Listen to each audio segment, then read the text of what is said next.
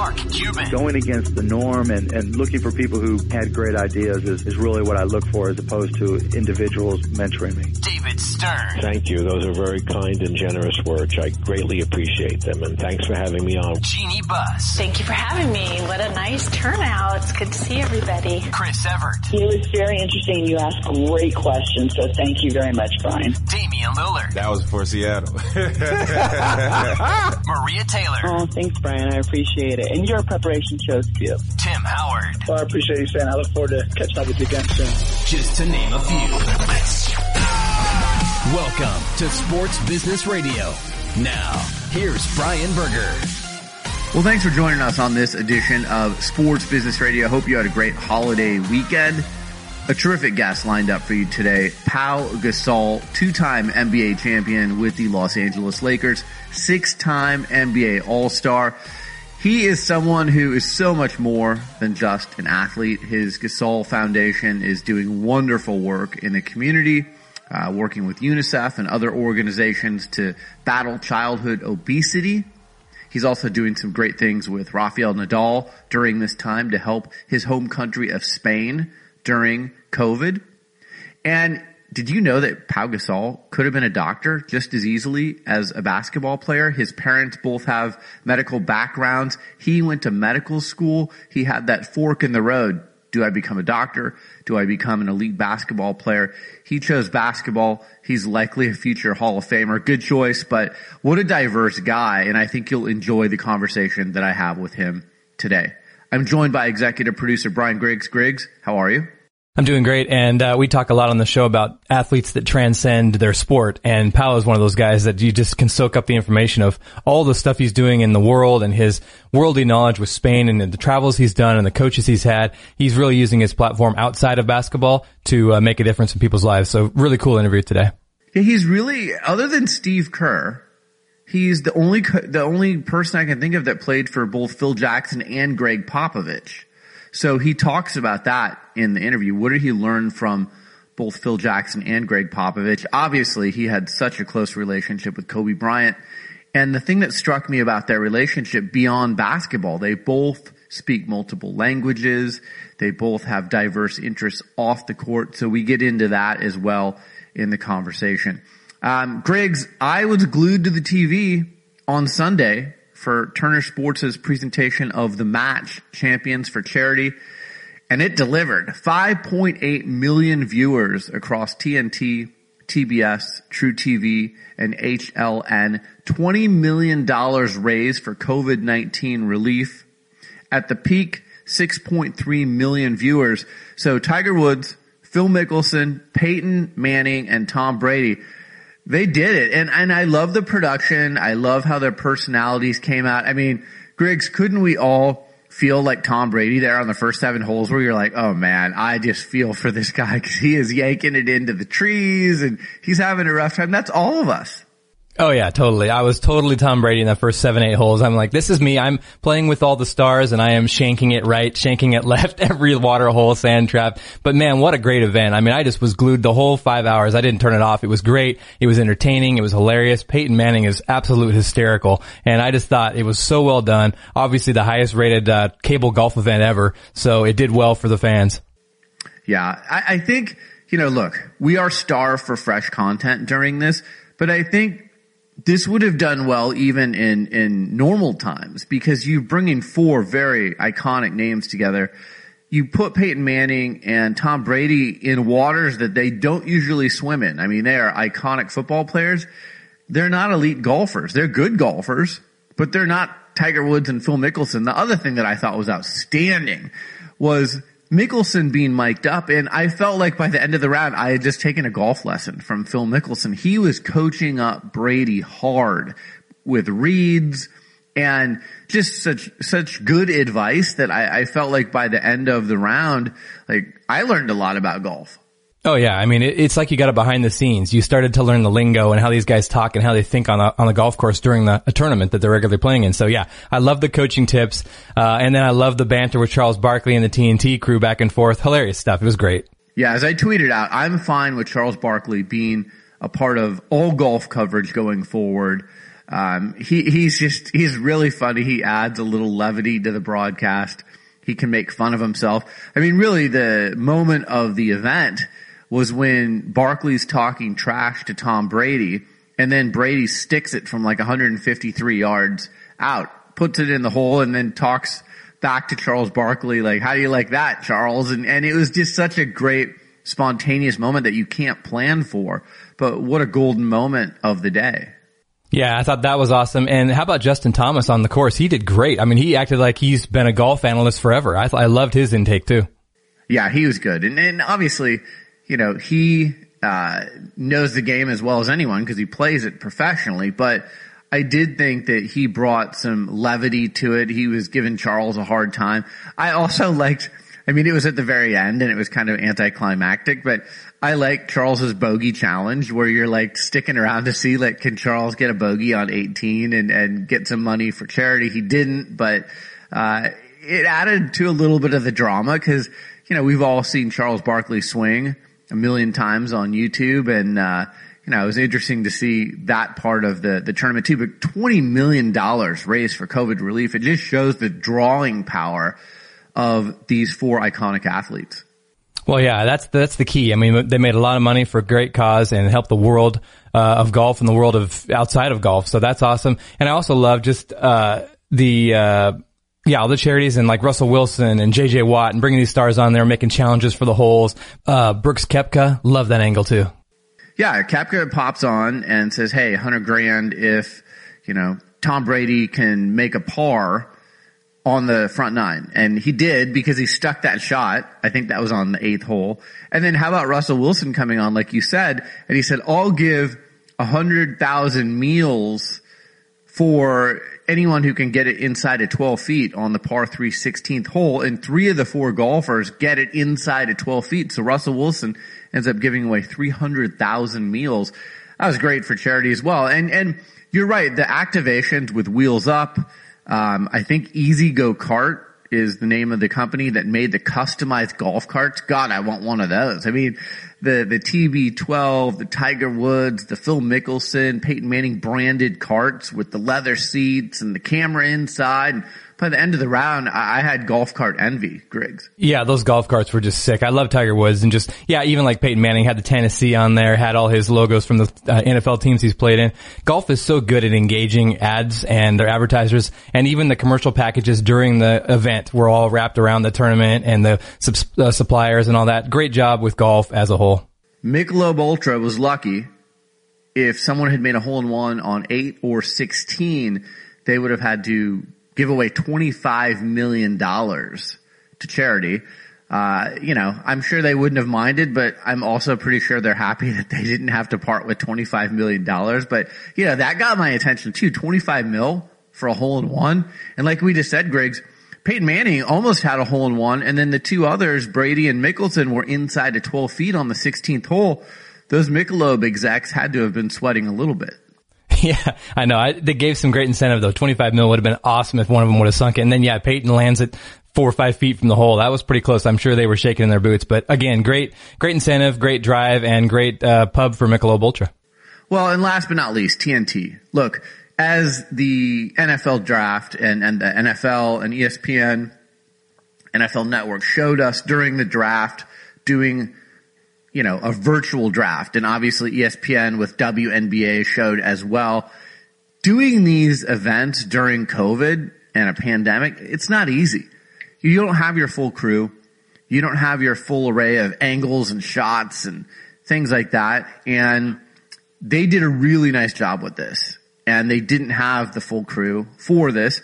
Everyone looked to be social distancing. I saw the camera people in the shots a few times. They were wearing their masks. So you know, TNT did a phenomenal job bringing off this, this coverage. And, you know, I think having everyone mic'd up and having the different angles that they did really, uh, played a big part in why they got the ratings they got and the fact that it was brought to us in, in such a manner. Yeah, let's not forget it was a torrential Florida downpour, basically the entire 18 holes too. So to, you know, battle the uh, rain and the, all that going on with audio is always a challenge. So yeah, I thought they did a great job. It looked great, sounded great. It was fun. Well, and I guess that's the last thing. A lot of athletes would have said, oh, it's pouring rain, I'm out. like, let's postpone this. I, I'm not feeling it today. But these four guys got out there and they did it and they raised 20 million for charity. So kudos to Tiger Woods, Phil Mickelson, Tom Brady, Peyton Manning. Well done. All right. Coming up next, my conversation with Pau Gasol, two-time NBA champion, has some great things to say about his career, about playing for Phil Jackson and Gregg Popovich, teaming with Kobe Bryant to win titles for the Lakers in 2009 and 2010. You'll enjoy this conversation. You're listening to Sports Business Radio. We'll be right back. Hey everyone. I'm thrilled to tell you about a new sports business radio partner who's going to help you and whose products have been life changing for me and my family. CBDMD is now the official CBD partner of Sports Business Radio. Many people use CBD products as a regular part of their health and wellness routines, but only the best use superior products from CBDMD. CBDMD has a wide variety of CBD oil products ranging from classic CBD oil tinctures to topicals, gummies. Heck, they even have CBD for your pets. From NFL veterans like Nate Burleson and future Hall of Famer Steve Smith Sr. to two-time Masters champion Bubba Watson, CBDMD is tested and trusted by people who know pain. And the best part? All CBDMD products are THC free. That was important for me. Third party tested and backed by a 60 day money back guarantee. So there's no risk. Look, these are anxious times for many of us right now. We're not sleeping nearly as well. I tried CBDMD's award winning CBD PM drops and I now sleep through the night. My daughter loves CBDMD's Revive moisturizing lotion and the CBDMD Freeze pain roller for her aches and pains from playing sports. And our dog loves the CBDMD soft chews. And because the products are all THC free, CBDMD is safe for our family. Dozens of companies have sent me CBD product to try over the years, but none come close to the superior quality of CBDMD. Sleep better, relieve your aches and pains, give your pets treats that they will love. And to make it even easier to see what CBD can do for you, CBDMD is offering all of our listeners 25% off your order when you use the promo code SBR at checkout. Once again, go to cbdmd.com and use promo code SBR at checkout to save 25% on your purchase of superior CBD oil products from CBDMD. Again, cbdmd.com. Use the promo code SBR at checkout and save 25%. Thank me later. My guest is Pau Gasol. He is a two-time NBA champion with the Los Angeles Lakers, six-time NBA All-Star, NBA Rookie of the Year in 2002, longtime member of the Spanish national team, led Spain to the FIBA World Championship in 2006, FIBA Eurobasket's all-time leading scorer, and the founder of the Gasol Foundation. You can find them online at gasolfoundation.org. Pau, thanks for joining me on Sports Business Radio. How are you?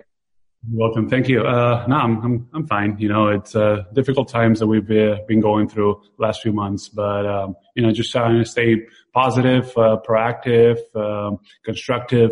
And, um, you know, that's kind of the way I believe is the best way to get through it. Yeah, I want to get to some of that stuff in a minute because your foundation is doing some amazing things. But I wanted to start off. I've wanted to have you on for a long time. You're so much more than just an athlete. And I've always been struck by the fact that you speak five languages. You could have become a doctor just as easily as a basketball player. And you're a classical pianist. You're, you're just a very uh, diverse person. What was it like growing up in the Gasol household?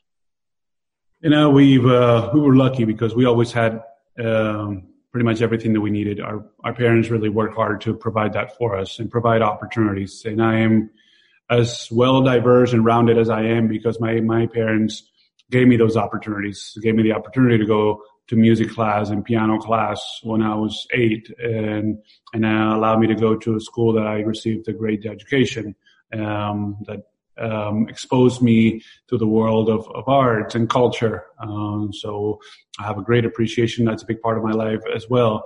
I grew up in a household with my mom being a doctor, my dad being a nurse. So I, I wanted to be a doctor myself. Uh, and I went to, into med school, uh, for a year, um, until I, I finally decided that basketball was going to be uh, my main occupation, and I wanted to become uh, a professional basketball player. I could see that it was really happening for me.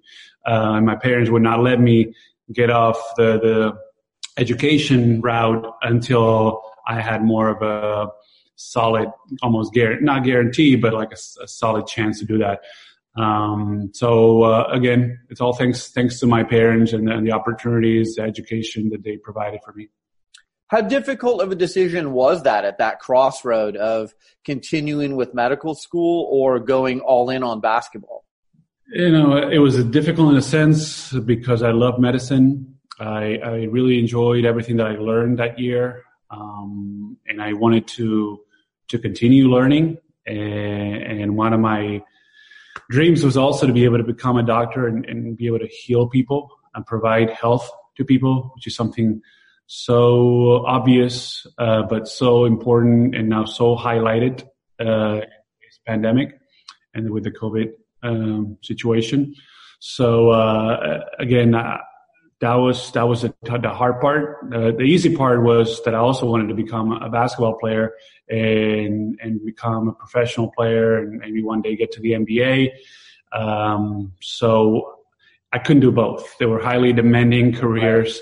He tried to do it for a year. It was extremely hard. I remember passing out a lot of nights with uh, books and notes uh, on my chest and just waking up with them in the morning. I was so exhausted um, just from trying to keep up uh, with everything.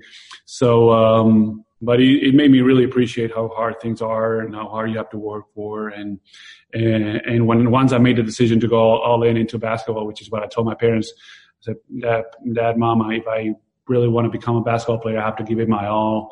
It's not about comfort. It's not about being lazy. You know, this is a full time dedication. So I convinced them that that was even though they, they were like had we had a meeting with the dean after my first year of med school saying, hey, maybe Pau could do like only like three classes or two classes, so he doesn't really give it up completely.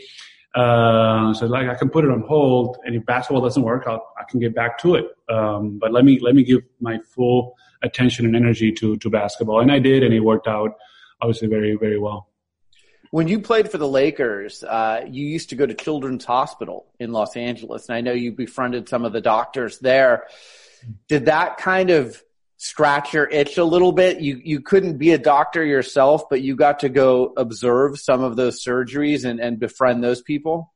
Well, in, in every city, in every team that I played for, I've created a partnership with the Children's Hospital. Uh, one of them, at least. Uh, so in Memphis was St. Jude Research uh, uh, hospital. And from the very beginning, since I was a rookie, I, I developed a, a, relationship with them. My dad worked at St. Jude. My mom volunteered as a doctor. Uh, so uh, my ties with the medical field and healthcare are, are and always been very, very strong. So once I got traded to the Lakers, I developed a relationship with Children's Hospital. Uh, once I went to the Bulls with Lurie Children, ones. I went to the Lake, uh, the, the Spurs, uh, uh, the Methodist Children's Hospital in San Antonio. So it's always been uh, in Barcelona with uh, Sant Joan de Déu, the hospital there, Children's Hospital. Uh, again, it's so important to me in basketball and my success as a basketball player has given me a platform and a level of impact with, with kids, patients, that it's been one of the most powerful experiences that I've always had in my life. You know, to be able to touch a kid's life that it's fighting for its own life, um, and, and, bringing positive energy, get a few smiles out of them, or ever, um, and, and spend really like powerful and deep, humane, uh, human experiences and connections. Those have been the most, the most uh, probably and greatest experiences of my career. Well, I commend you for it. It's amazing that you've always done that.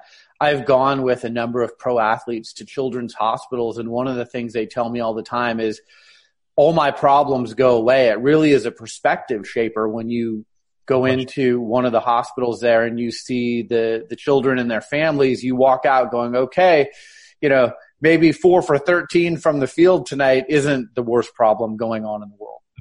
No, it, it does. I think to me, all the work that I've done, all the humanitarian work that I've done has always given me great perspective. has allowed me to keep my feet on the ground and uh, has really put and reminded me what's truly important and how insignificant sometimes um, our own struggles are and uh, things that we consider important or really affect us that we really take to heart are not that big of a deal.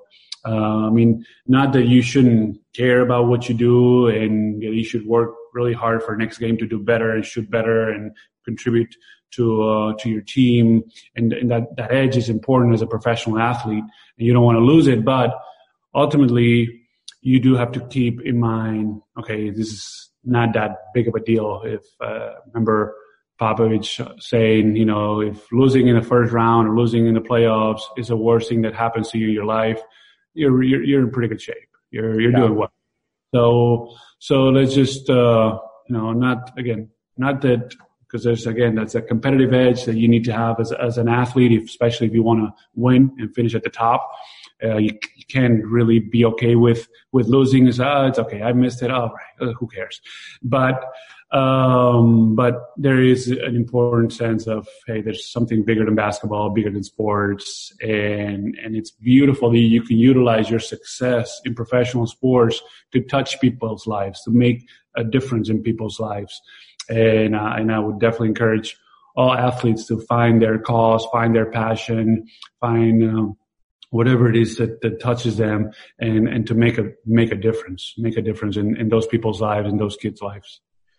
Your brother is also part of the Gasol Foundation. Marc just got a ring with the Raptors last year. Um, I know how important the foundation is to you and your brother. You're doing some amazing things right now. Uh, I saw in Los Angeles last week meals for people, thousands of meals, backpacks. Uh, you know, you're really stepping up right now to help people during this pandemic. And then, you know, going on and on, you work with UNICEF, you're, you're battling childhood obesity. Maybe tell us a little bit about the focus of the Gasol Foundation. Well, our, our focus and our mission is to battle ch- childhood obesity. Um, one of the probably probably the biggest threat that children have been exposed to uh, for the last years. Uh, I, I, learned along, you know, in 2012, 2013 that children that were born today for the first time in history had shorter life expectancies than, than their parents. Uh, this last year, uh, we've learned from the UN, numbers from the UN, that there was for the first time more obese people in the planet than people with hunger. Uh, we're, we're dealing with a, a, terrible situation that we need to be highly aware of. Uh, tech, the world is changing very fast. Technology is taking over. There are great tools out there but it's making us have worse habits uh, to, that affect our health in a very negative way. And we have to be aware of that. You know, we have to really empower ourselves. And from the foundation, we just want to empower children and families to have healthier lives so they don't develop obesity, so they don't develop cardiovascular diseases, they don't develop diabetes, and they have a good quality of life and they fulfill themselves as adults and as people. Um, so that's kind of our, our mission with UNICEF. My, my develop, my relationship has developed over the years. I'm, I'm a good, I've been a goodwill ambassador since 2003. Um, but at least last year also I was named global champion for nutrition and zero childhood obesity.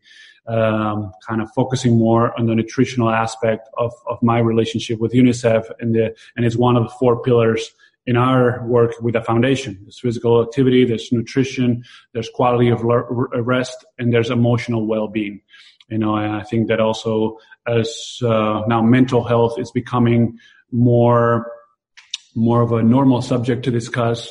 Uh, it's not such a taboo anymore, likely, and and, and it's I think there's a lot, still a lot of room for growth uh, on that aspect.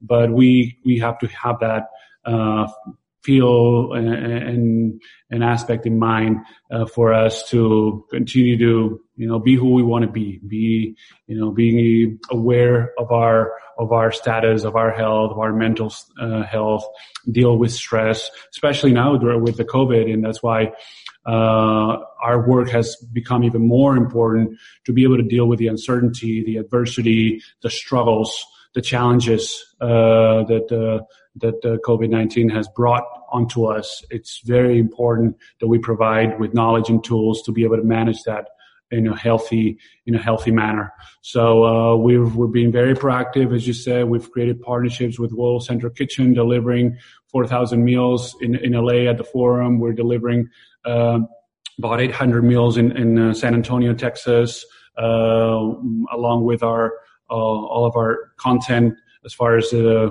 paying attention to healthy habits, uh, creating healthy challenges, what we call healthy, the healthy quarantine, healthy, bringing healthy smiles to people at homes during these difficult times and, and times that we have been forced to be confined into our own uh, homes. Uh, it's, you know, uh, all that it's critically, uh, critical and, and we have to continue to, to, to push and be really proactive.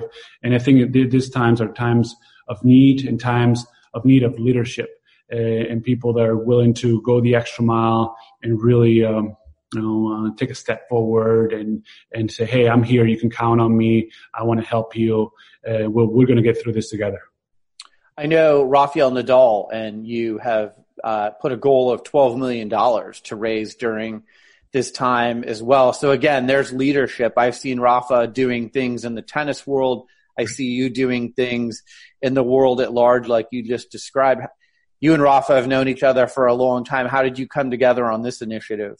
You know, where we've been friends, we have developed a friendship of uh, mutual, more than mutual admiration, mutual respect for what we've been able to accomplish in our sports careers. It's been more like a friendship, a connection, a personal connection, and that's where, uh, from a phone call, say, hey, you know, this is what's going on. It's really, it's really bad. It's really frustrating what can we do? Well, let's let's join forces. Let's let's just launch something together. Uh, and we we uh, we came up with this idea of our best victory, and, and to really kind of um, uh, throw this this uh, call to action together with the Red Cross, which is called the the Red the Red Cross Answers, um, and and kind of try to bring all all athletes, all sports together, and be kind of like the driver uh, and putting out this this goal of 12 million dollars to reach over 1.3 million people in Spain, the most the most mo- the most affected by this crisis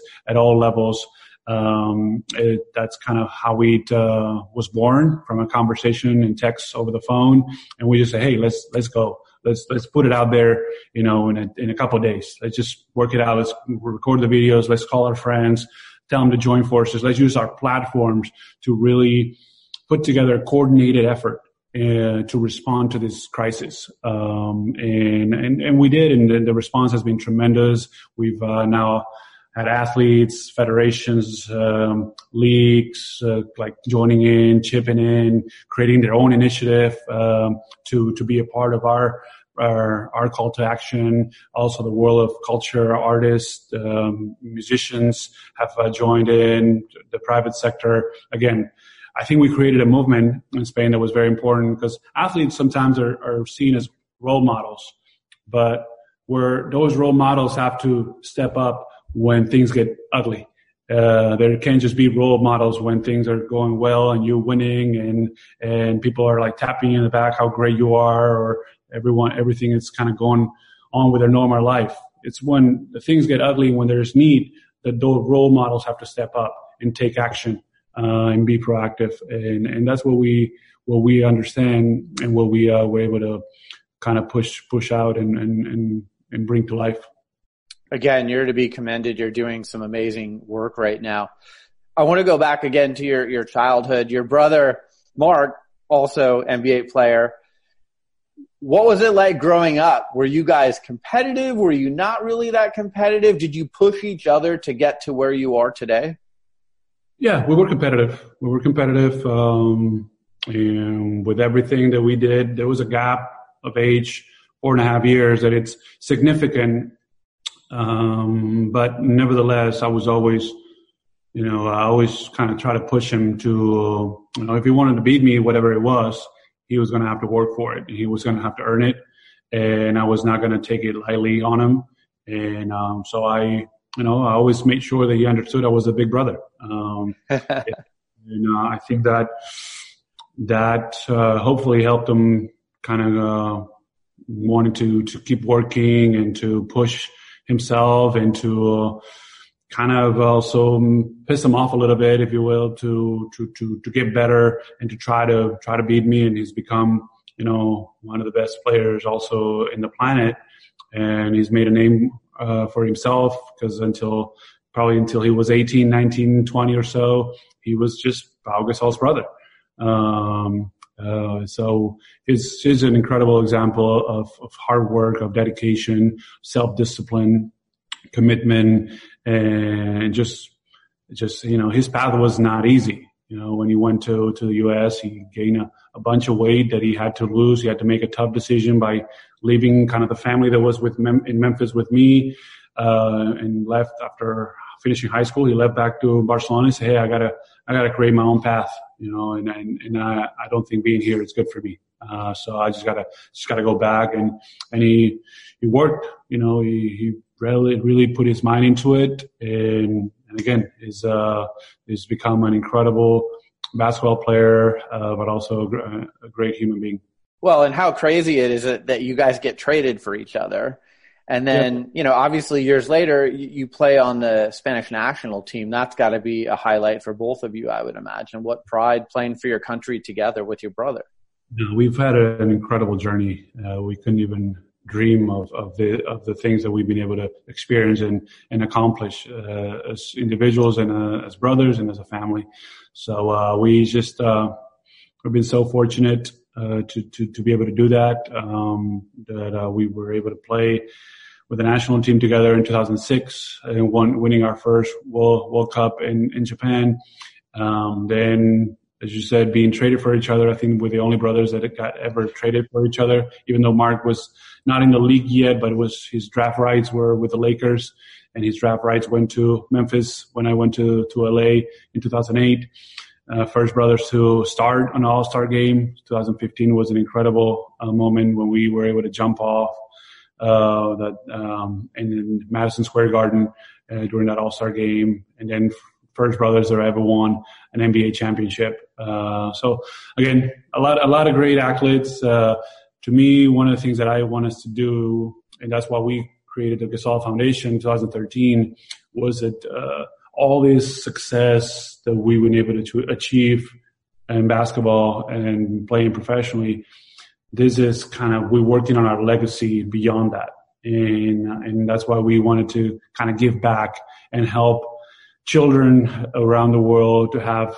the same opportunities that we've had, um, share the knowledge that we've gained and and, and, know that works um, through our lives, shared with with the families that we work with, people in need, people that are in extreme sometimes situations, uh, families that have very little means.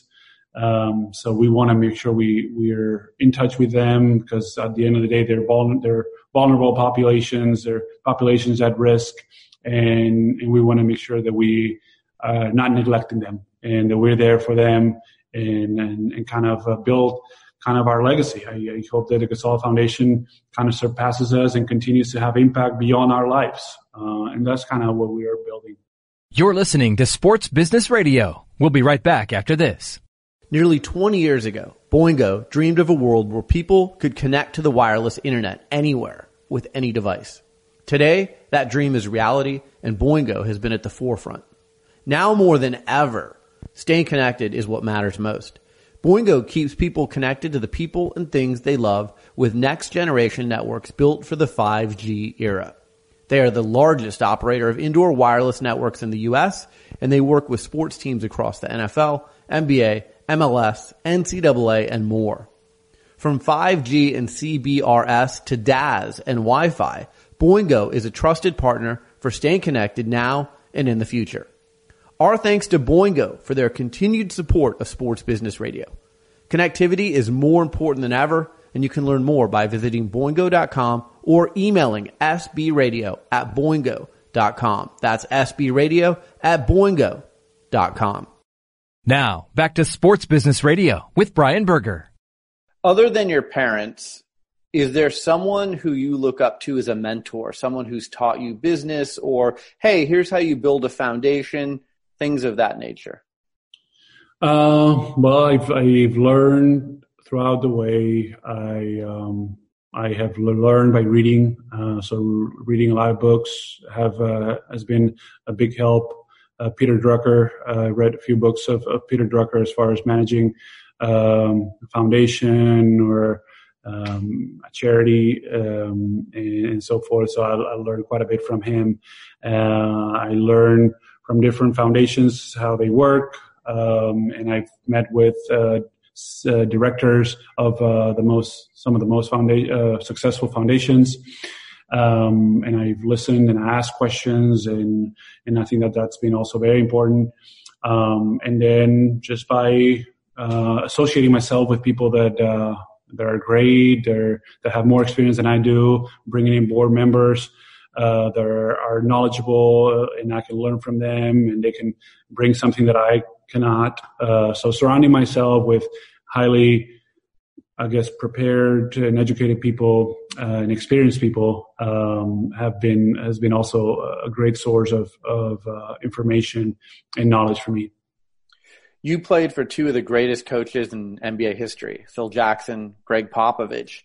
I imagine you probably learned a lot basketball wise, but you probably learned a lot about life from them as well. Both very different, but what did you learn from each? Uh, I guess uh, with Phil, I learned a lot. He he's just a fantastic coach and person that I you know love dearly, uh, um, and so I learned how to you know meditation was a huge you know the, the huge thing that he brought that it was completely new to me that it was completely foreign and unknown so for him to expose his players it's um, into meditation, into group meditation as well, and that then translated into reading about meditation, about experiencing it more, trying it more, getting into the habit of doing it, and how that's uh, you know a very important tool in order to, to deal with the ups and downs of, of life, of, of sports, of centering yourself, of being mindful of where you are and, and who you are. I think those, that's kind of the biggest, probably the biggest takeaway, uh, and biggest lesson that I've learned and has, had, has, has had the biggest impact in my life from Phil. Uh, from Gregg or Pop, um, uh, a different approach. Um, I, have I've also learned some good things. Uh, he was more, um, he taught players, he taught players about general knowledge, about caring about other causes. He's very involved and very, I guess, vocal about politics and about racial issues. Uh, he also gave books to the players, which I loved. Um, he actually gave a CD to all of us. Um, two, two of them. One was opera. One was a, a collection of Luciano Pavarotti's uh, 50 best performances or, or, or, arias. And, and I love that, which I'm, i was already an opera fan, but I, you know, I appreciated that. And, and I think the other one was an African American uh, singer, uh, who is also, you know, a great, one of the all-time great, great singers too. And, and he, uh, he gave it to the, to the team. So he, he kind of, um, and the thing that I like probably a lot about pop is, uh, which has been said is one of the like the keys to the to the Spurs family culture, is how you know team meals, something that uh, that he encourages, and he encourages team meals after games on the road. Uh, so he makes sure that a good a very good quality restaurant. It's open after a game. That the, whole team can come and uh, you can break bread and mingle and kind of come together and bond after a win, after a loss. Uh, know, we're a team, and uh, that's been a huge, uh, I think, a huge thing, which is very difficult in the NBA because kind of everyone is kind of on their own on their own bubble, uh, doing their own thing with their own friends, and he was very inclusive, uh, bringing everyone together and those and creating that that chemistry and that familiarity within the team. So I think that that's important. That's an important one. I've heard that Pop is pretty legendary with his uh, selection of wines. He is a wine connoisseur, so I imagine you had some pretty good wine at those uh, team meals as well. Yeah, we had some really some really good wines. Uh, I was always uh, very open and ready to enjoy those those choices. Uh, uh, so it, no, yeah, he's um, he's definitely a, a wine fan, um, appreciates it. Uh, is a big part of I think who who he is, and and the wines were always present in those dinners. And not not that everyone had them, not everyone has to love wine, but um, I definitely appreciated it too. Much like yourself, very diverse. Again, you speak a number of different languages. Kobe Bryant. When I watched you two, uh, you know, it was wonderful to watch you play basketball together, but I always kind of wondered, wow, these are two really bright people. They speak multiple languages. They have diverse interests. Kobe, you know, won an Oscar, um, was so well read, spoke multiple languages what were some of the things that you guys discussed non-basketball wise? I would imagine those were fascinating conversations. Yeah, um, we had many conversations, uh, more so after uh, our time as teammates, uh, where we were able to kind of get away from the on-court, um, I guess, mindset and, and what we were trying to accomplish. I think once once you're in a in a position that you can win championships and, and you want to win them badly, that's all you think about. Uh, and that's kind of where we were immersed for the first part and during our, our years together as teammates. And we developed an incredible connection on the court, complemented each other very well. We communicated well. We created just a, a great flow, very organic, uh, from, from the beginning. Um, and then, uh, and then, uh, after we started talking about, okay, what do we want to do? What do we want to build off the court? You know, whether it was business ideas, um, opportunities, we would, uh, he would tell me what he was working on and he was thinking about, and I was, and I would tell him what I was working on on my end, and and we would just kind of listen to each other and kind of chip it into, okay, well, well, let's see this, let's see that. Um, you know, he was very passionate about creating content and sharing his knowledge uh, via books or little basketball history uh, it's just uh, you know, with the short film was an incredible success, as you we all know. Um, but his commitment to to share his knowledge, to to leave a legacy behind, to share everything that he's that he learned through kids' books, um, you know, which you know, I think was was great. And he also wanted to help players financially, so he created a fund where players could um, you know could invest comfortably and confidently, knowing that he was in it, that uh, he had a big stake at it and he invested uh, significantly in it. Um, you know, the, the, the sports academy was also uh, to provide a platform for players to to have that Mamba mentality. So he was all about having impact, creating um, and sharing, and uh, and just continuing to apply his mindset of of, of I'm not just a basketball player, but I'm so much more than that. And I have so many opportunities. And he always brought the best of the best. You know, when he brought his when he was uh, writing his books, he he talked to uh, George R. R. Martin, the, the creator of uh, Game of Thrones. He talked to Pablo Coelho, Pablo Coelho, the, the great Brazilian writer. He talked to the top writers in the world to, to pick their brains. And that was what everything that he did. Uh, he he knew he had the access. He knew he had the respect. He he was not embarrassed or scared. He did the same with Michael. You know, when he started playing basketball, I want to be the best basketball player ever. I'm gonna make sure I send questions to Michael Jordan, pick his brain, uh, and, and absorb as much as I can to to be better than him. Really, I mean, that's what he wanted to do. Uh, you know, so um, so I think it's a he's so many lessons to, to be learned from for, for anyone, for any person that strives to be the best that they can be, you know, uh, and that's, uh, you know, I have a lot of, a lot of great memories and lessons, uh, from, from him that I will apply for as long as I live.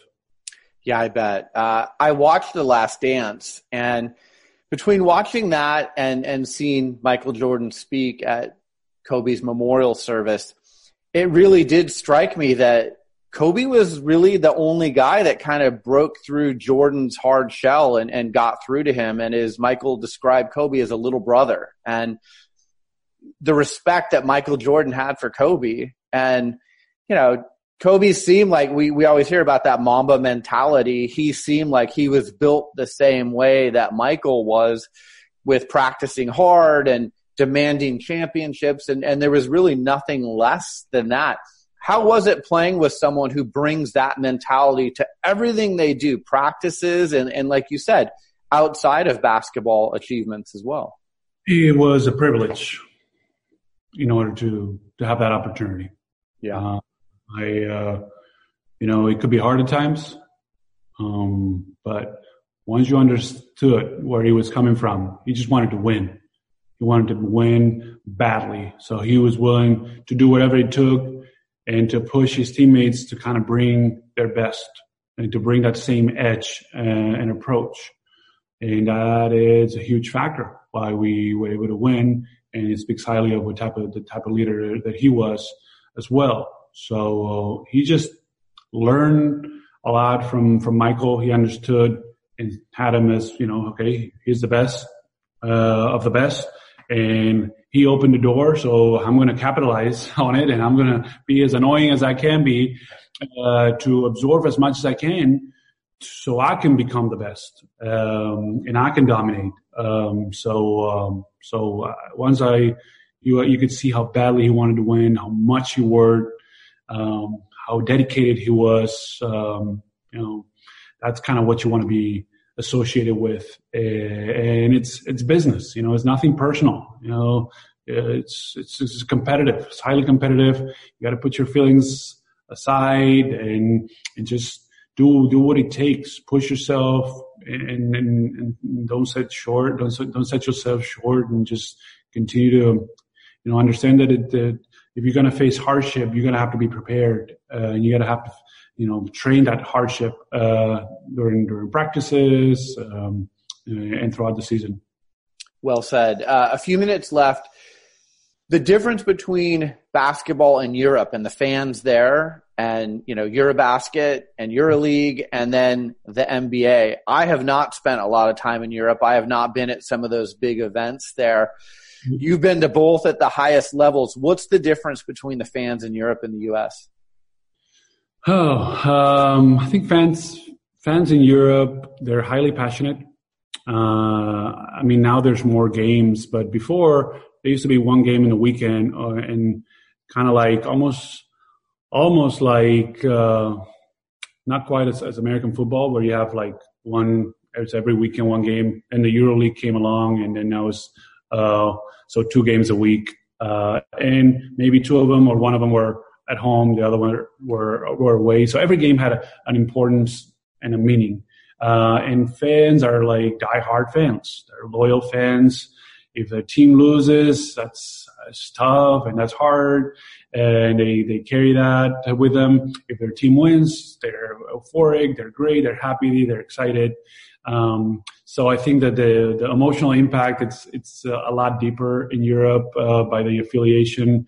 Um, uh, players don't get traded, so the, the I think the relationship and identification with players it's it's it's higher uh, for the most part. Uh, so that that's kind of where I grew up with.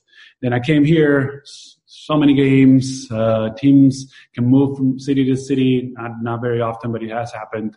Um, uh, players get traded, uh, teams can be like renewed pretty pretty quickly, um, and it's and there's so many games, right? There's so many games, so it's more of a almost a form of entertainment. Uh, and there's um, and if we win, great. If we lose, great. Well, there's a game tomorrow. uh, it's cool.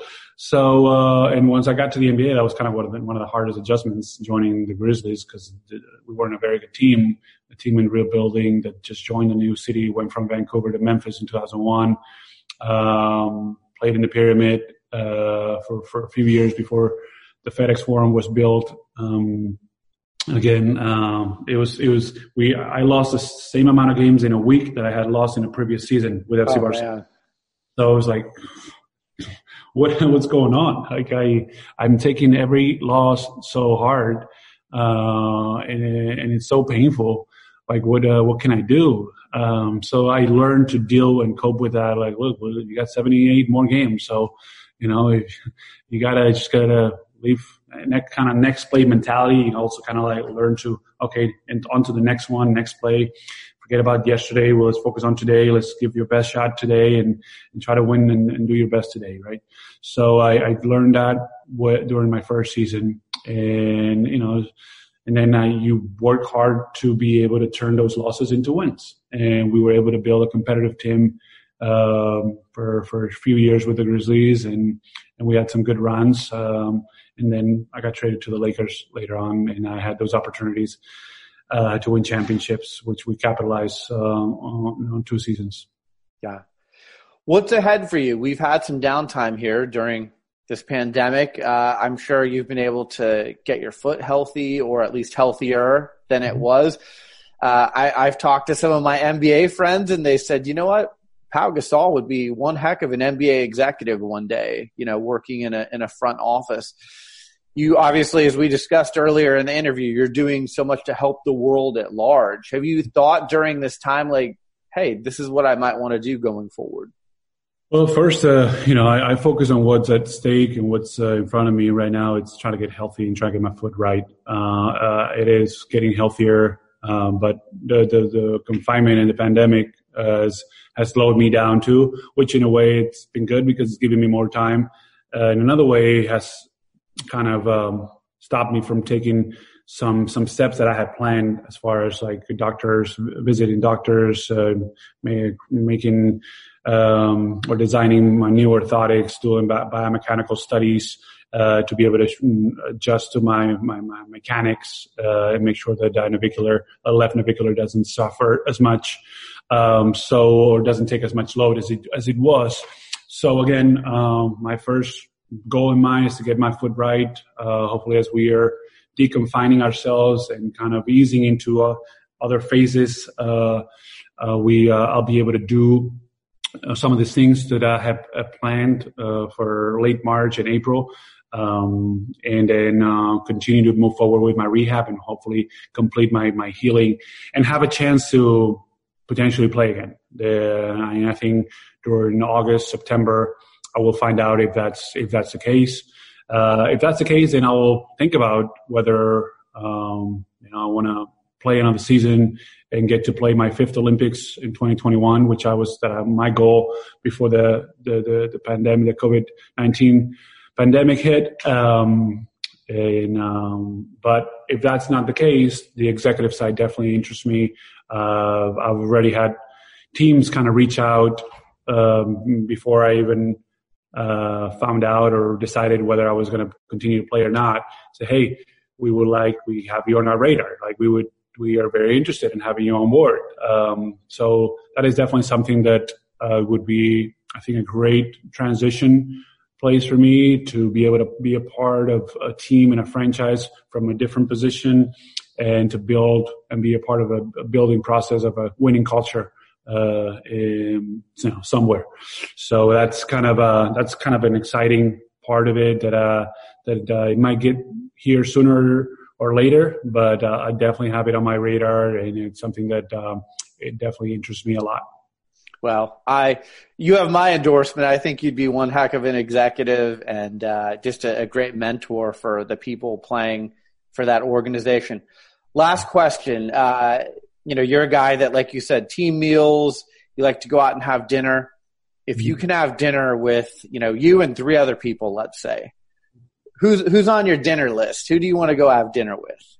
Ooh, oh man, I don't know. Uh, that's a tough one. You know, I'm not a a person that idolizes or like right. uh, uh, a, a, a, lot. Even though to me, what I like mostly to, to two things. It would be with people that I really care about, so family and closest friends. Because at the end of the day, I think this pandemic has always reminded us to not take those people for granted. Um, so that's one thing. And I, I guess if I could have looking at not just a fun meal, but maybe, you know, if I had to, my last meal, I would, I would have it with people that I care about and people that I love. Uh, on a second version of it, um, I like to surround myself with people that, are, that stimulate me that I can learn from, um, and that I admire.